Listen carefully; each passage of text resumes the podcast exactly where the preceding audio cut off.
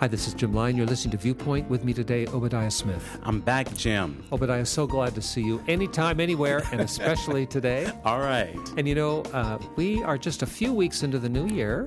We've celebrated Christmas. Yes. And uh, I haven't had a chance to talk to you about Christmas much because I haven't seen you since the holiday, but Right. I'm guessing you were blessed. Oh, yes. Had family around. We had dinner and just excited about the birth of Christ. And did you get any presents this last Christmas? You know what? Yes, I did. My son got me a pair of Nike tennis shoes. Whoa, Nike tennis yes, he shoes. spent some money. They're styling. They came from the family. and, uh, and they're looking good. yes, they are. I just got to get a good pair of jeans. Well, okay, yeah, that's the trouble with uh, clothing, isn't it? You get one piece, and then that leads to the next piece because it we got to do the whole head to toe That's deal. That's right. But you know, Obadiah, as we're talking about that new pair of Nikes, uh, there's some spiritual truth there because when you walk outside, you've got some new shoes on. Yes. you know, you got a little extra spring in the step. Don't is That's that true? right. That is true. I mean, new clothes, something new to wear, always gives us a little bit of pop and sizzle that we might not have had otherwise. and other things that match the decor. That's right. Even a pair of shoes, you might just mix and match some old clothing, but it's all going to look new. That's right. Because those shoes are styling. yes. All right. Well, that's our series here on Viewpoint as we break into this new year. It's called New Clothes. And while we all understand the power of something new to wear on the outside to just give us a little more confidence or security, the power of new clothing on the inside can truly transform us. And the truth be told, all of us understand what it is to carry some clothes on our heart that maybe nobody else can see, but it affects the way we're seen. Because we know there's something stained by shame, or there's something that we wish we hadn't have done. We wish we could just go back and replay that. And all of those kind of tear up, tatter, stain the clothes of our soul. And it translates directly into the way in which we interact with the world around us, how we're perceived. We all need new clothes from time to time, and we're here to tell you that you can have new clothes. It may not be a new pair of shoes, may not be a new jacket, but inside of you, you can be dressed fresh and clean. And folks, I promise you, that will change the way you walk into this year 2016.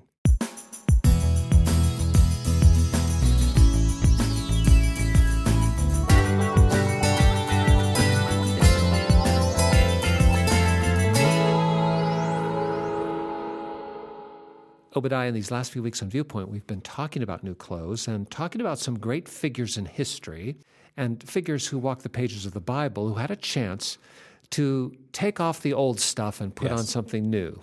We've talked about people like Peter, for instance, the follower of Jesus, the Peter the apostle, uh, such a commanding figure on the stage of the New Testament and actually in history. But here's a guy who had some pretty raunchy clothes on at a time. You know, he he could not even acknowledge that he knew Jesus at the most desperate moment in Jesus' life. And you know that that made him feel Yes. awful. Yes.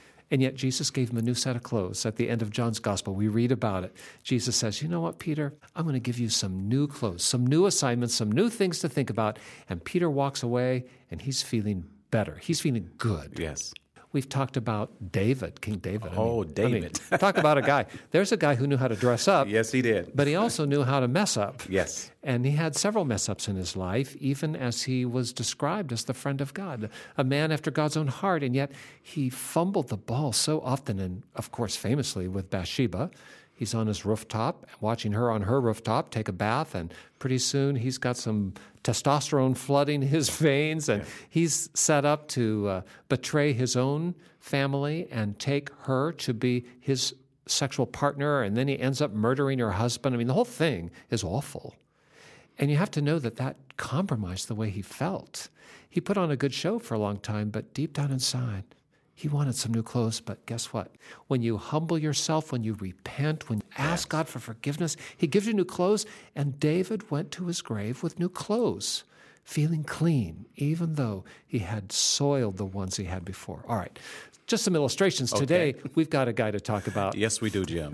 this is a guy who needs a new wardrobe, I promise. Yes. Even though as he came into this world, he had some pretty spectacular things to wear. yes, he did. His name? Samson. Whoa.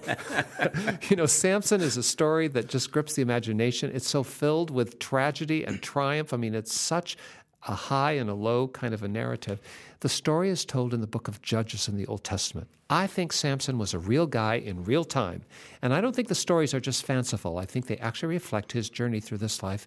And oh, what lessons they can give us. You know what, Obadiah, as we dive into his story, I just want to remind our listeners that we're always glad to hear from you. And if you have a question along the way, maybe you would like us to pray with you, maybe you have a comment to share about what you're hearing us talk about, give us a call. Just dial this number 1 800 757 VIEW. That's 1 800 757 8439. 24 hours a day, seven days a week. We're by the phone, and we're so glad to hear from you. When we come back, Obadiah, let's open it up. Samson. Yes. Here's a story, not just from ancient time, but for today.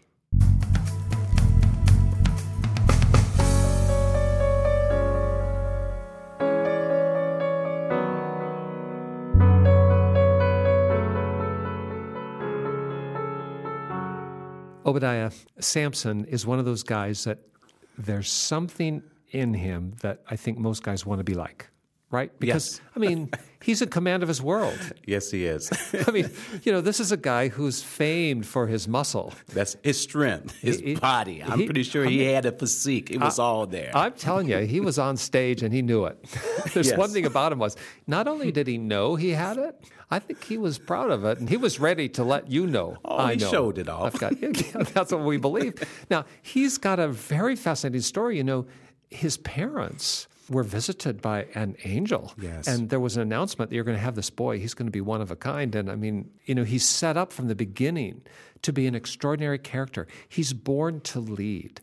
He's got clothing that God is giving him undeserved from the get go. Yes. That says you're going to have capacity, you're going to have strength, you're going to have persona and charisma. You are going to, by nature, be the kind of guy that other people follow.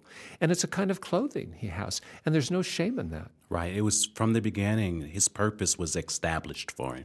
He was going to be one of the judges of God's chosen people. And in that ancient world, that was to be at the top of the totem pole, socially, economically, politically. The judges were kind of the government. And when people had a dispute, you came to the judge who was recognized as having wisdom and being able to solve the dispute. It, it was no small assignment. And he did it with this physical prowess. You know, nobody's going to mess with Samson. he he doesn't have to just have smart words. He has a physical presence, Presence, yes. that commands the stage. And again, there's no shame in that. The fact that he's gifted in these ways for a unique calling, all of that is something of which he could be proud in an appropriate way. But it seems like he kind of got off track. Don't mm, don't Yes. you read it that way? I uh, mean, You do. I mean, it's almost as if you can be in it so long to where it can get to your head. That's right. And he began, I think, to think he was the source of all of his greatness.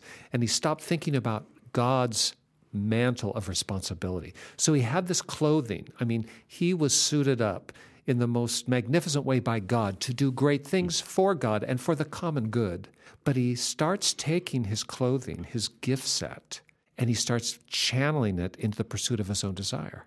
I mean, there's a passage in uh, the early chapters of Judges as his story unfolds where, you know, he sees a woman and he wants to marry her and he just, you know, he just won't rest until everybody does his bidding and everybody Right. has to stand aside and, and he demands that this girl be his wife and he throws everybody under the bus and the families, both his own family and the girl's family, are all intimidated and he gets his way, but it doesn't work out he's going about the countryside and he's he's just wreaking havoc. He's showing off. He's proving that he's somebody because he's got muscle. But none of it actually seems to fulfill him. But all he can do, every step takes him farther down this road with, you know, all he can do is is just satisfy what he wants. And every time he does that, Obadiah, I think the clothing that God gave him, the, this kind of clothing of the soul, becomes more tattered, becomes more stained. I mean, have you ever had a, a grease stain on your clothes? I've, I've done this, you know, where you get a little mayonnaise. Mayonnaise is the worst. A little mayonnaise on your tie or your shirt. It just does not come out. Right. Or, or you get a little tear and you're out in public That's and you don't right. know what and, to do. And what are you going to do? And you're embarrassed and, and you begin to lose a little bit of your confidence. Right. Or maybe you overcompensate by being just a little bit louder or a little bit more demanding as a way of kind of compensating for the fact that I'm actually ashamed. or try to hide behind it, Jim. That's right. And cover it up.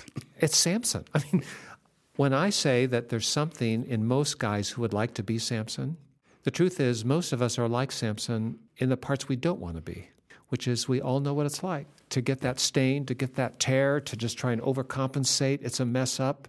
But he keeps going on and on and on until he meets this gal named Delilah. Trouble. Trouble. Well, I mean, I, we Delilah gets kind of a bad rap, I guess, in history because she seems to be the person who betrays him. But truth be told, he is the maker of his own destiny. Yes. He's the one who grabs her up. He's the one who takes her to bed. He's the one who tries to dominate her. And she gets distracted, and there are some other voices in her world that are trying to get her to find out his secret because everybody knows Samson has a secret. And the secret was given at the beginning when he first came into this world that he must not cut his hair and that his strength, his prowess, his charisma, his capacity is hinged on his obedience to this boundary. Yes and he never discloses it. And she makes it her ambition to find out, which brings us at last to what the text actually says. And Obadiah, I'm going to read to you first a few verses out of Judges chapter 16, and then I'm going to ask you to pick it up. But first up, let's read what the scripture says about Samson in Judges 16, verse 1. One day Samson went to the Philistine town of Gaza and spent the night with a prostitute. Word soon spread that Samson was there, so the men of Gaza gathered together and waited all night at the town gates. They kept quiet during the night, saying to themselves, When the light of morning comes, we will kill him. You know, right here we have to acknowledge Samson had enemies. He had enemies in his own community as well as outside of his community. And when you live like Samson did, you can't help it but have enemies. People detested him. They didn't like the way in which he always had his way. They were angry that he had so much strength and power. They didn't like the way in which he abused them. They're ready to do him in. And that's the story here. Oh, and incidentally, he just decides he's going to sleep with a prostitute because you know what? His world is about him. But Samson stayed in bed only until midnight. Then he got up, took hold of the doors of the town gate, including the two posts, and lifted them up, bar and all. He put them on his shoulders and carried them all the way to the top of the hill across from Hebron. What this means is he finds out about these guys trying to nail him down, and he's just going to stuff it in their face because that's the kind of guy he is. Verse 4 Sometime later, Samson fell in love with a woman named Delilah, who lived in the valley of Sorek the rulers of the Philistines went to her and said, Entice Samson to tell you what makes him so strong and how he can be overpowered and tied up securely. Then each of us will give you 1,100 pieces of silver. I mean, this is the Powerball jackpot. Yes. this woman now is being tempted by money, and she's thinking, Samson may be quite a guy, but you know, with all that money, I'll find another guy. Hmm. I'm just thinking that's what's in her head. And she's taking the bait. So Delilah said to Samson, Please tell me, what makes you so strong? And what would it take to tie you up securely? And you know what? He plays a little bit of a cat and mouse with her, doesn't he? Yes, more does, than once. He doesn't tell her the truth. No, she buys the story, yes. and then it doesn't work out, and she tries again and tries again, and she pretty soon is getting fed up also with the fact that he's not being honest with her. Of course, she's not being honest with him either. But nevertheless, this goes back and forth. And here we have Samson who's becoming enslaved to his pride. He thinks he's untouchable. And he's enslaved to his lust. He just wants the women that he sees. And he is off his guard because he's forgotten his first calling and why God brought him into the world in the first place. And now all of those things conspire to make him vulnerable. And so in verse 17 of Judges 16, Obadiah, the die is cast. What, what do we read there? That he told her all his heart, and said to her, No razor has ever come upon my head, for I have been a Nazarite to God from my mother's womb. If I am shaven, then my strength will leave me, and I shall become weak and be like any other man. When Delilah saw that he had told her all his heart, she called for the lords of the Philistines, saying, Come up once more for he hath told me all his heart. So the lords of the Philistines came up to her and brought the money in her hand. Then she lulled him to sleep on her knees and called for a man who had shaved off his seven locks of his head. Then she began to torment him, and his strength left him. And she said, The Philistines are upon you, Samson. So he awoke from his sleep and said, I will go out as before at other times and shake myself free. But he did not know that the Lord had departed from him. Then the Philistines took him and put out his eyes and brought him before Gaza. They bound him and bronzed feathers, and he became grinder in prison. However, the hair of his head began to grow again after it had been shaven. You know, Obadiah, what you just read is awful tragedy, where in his weakness and vulnerability, he discloses his secret. He still doesn't understand what's going to happen to him, but boy, when it happens, you have to believe he now knows. is really yes. in deep water. And he knows he is, and he just has to be kicking himself. What was I thinking? Why did I give myself to this woman's entreaty? Why did I allow myself to become this way? How could I be so stupid as to take the clean clothes God gave me? Yes. And rip them up and be so soiled. And then he stood with shame, his eyes gouged out. This marvelous specimen of a person, physically and in every other way, when he was brought into this world. Now, destitute, broken, humiliated, forlorn, desperate, without hope, and clothed in the soul of his heart with the most shame that could be imagined. I mean, it's an awful predicament. And we might think, well, it's all exaggerated. Is this a Greek tragedy? Is this some kind of mythology? No, this is real life. And there's somebody listening to us today who knows about what I speak because you were given favor, you were given opportunity, and you squandered it. Yes. And now you think, what have I done? And you feel trapped in these old clothes. How do I get them off? Yes. And it's almost there's a negativity that goes through your mind that you're worthless now, Jim. Exactly. Worthless and without hope. Oh, yes. I'll never be able to stand tall again because, well, my clothes bear witness to my mistakes. Ah, but in a moment, we're going to visit the rest of the story and see that even Samson, for all of his folly and foolishness, God's mercy will shine on him.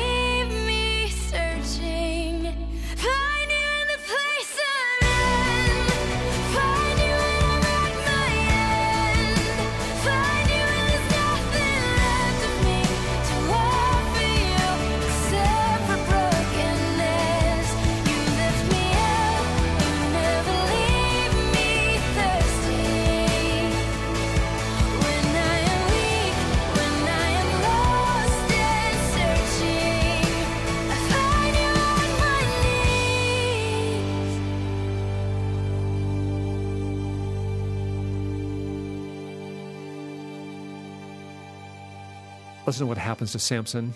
This is the end of Judges chapter 16.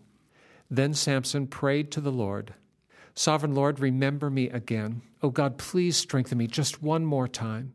With one blow, let me pay back the Philistines for the loss of my two eyes.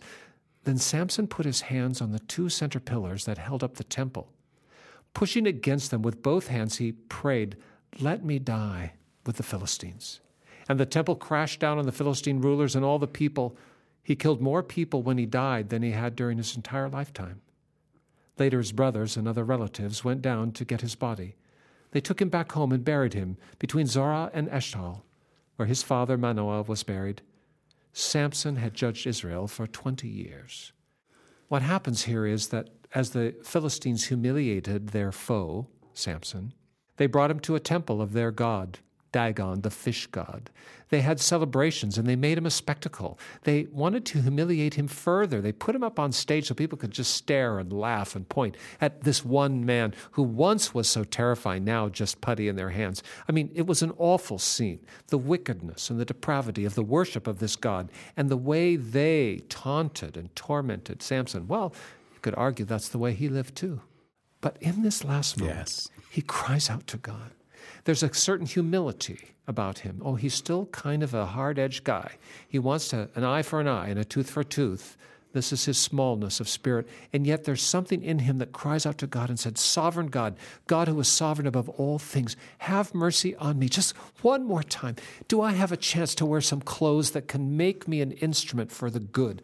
Is there something I can do that is just and righteous? Please, just give me a chance. Is there a coat you can put on me just one more time? I mean, you hear him crying out, I won't mess this one up, Lord. In fact, I'm willing even to die if I can die wearing some new clothes. And it's amazing, Jim. God heard his cry and gave him the new clothes and gave him strength. Gave him strength to, at the last, leave this world as an instrument of justice. It's a hard story and it's a sad story, and yet there's something there in Samson's reclamation that should encourage all of us. So much of his life wasted, so many days that can't be reclaimed, so many relationships that were thrown by the curb, so many things that might have been, so many what ifs. Yes, it's all there, and all of those things are still there for Samson. But he leaves this world for the next at peace with himself and with God. He has new clothes. And for everyone who's listening today, maybe you have squandered something. Maybe you've allowed yourself to become enslaved to sex like Samson, or maybe to some kind of drug. And you shouldn't be, and you know that it's ruining you, and you're ashamed of your life, but you just feel like there's no way I can get new clothes. I'm here to tell you no matter what your mess up, no matter what your failure, God is in the business of giving new clothes. What do you have to do? You have to cry out, pray, even in your desperation, even when you're on stage and everyone's making fun of you, even when you think the whole world is gawking at you in your misery, just like Samson, you can pray and you say, Oh, sovereign God, have mercy on me. Give me one more chance, please, just once more. I promise you that God never turns away from a humble, contrite heart who approaches him in the name of his son Jesus. When you realize that you can't work it out on your own and the only way you're going to buy new clothes is by accepting the covering of the blood of Jesus who died for you, he's paid the dues for your mess ups and your bad clothing. And he's willing to buy for you a new set of clothes if you humbly ask God to reclothe you in Jesus' name. I promise you, your day will turn around. How to do it? Start right now and pray with us. Our Father, we're so thankful today that you hear our heart cry. I know, Lord, that all of us have caused you grief. All of us have at times lived in a way that has caused you to blanch. I'm certain of it, Lord. You always want us to do right and to be right, and you want us to find life, and so often we run away. And then, Lord, you watch us as we take our clean clothes and make them soiled and dirty because of our own foolish choices. But Lord, we also thank you for not just turning away yourself. You've got a whole closet full of clean clothes that you want to give to us if we'll just turn around and face you. And so we do. Lord, we admit our sin. We admit that we have soiled our clothes, we have stained them, we have torn them, and we should be ashamed to wear them, and so we are. But Lord, we also know that you are merciful and kind, and we thank you for your Son who came into this world so that we could have access to a new wardrobe. And Lord, this year, this year 2016, I pray that you will take off our old clothing, all the things that have caused us shame, forgive us of our sin, and make us fresh and new. And now, Lord, clothe us fresh and clean. May we see ourselves putting our arms through that new shirt, that new top. May we see ourselves putting on those new pants, that new dress, those new shoes. May we see ourselves with a new scarf or maybe a new coat. May we know, Lord, that we can walk out with our head held high, not because we have earned it, but because we have received it from you. May we walk with confidence and be instruments in your hands for the good, Lord, because we have been clothed by you now. And we ask it in Jesus' name. Amen. Amen.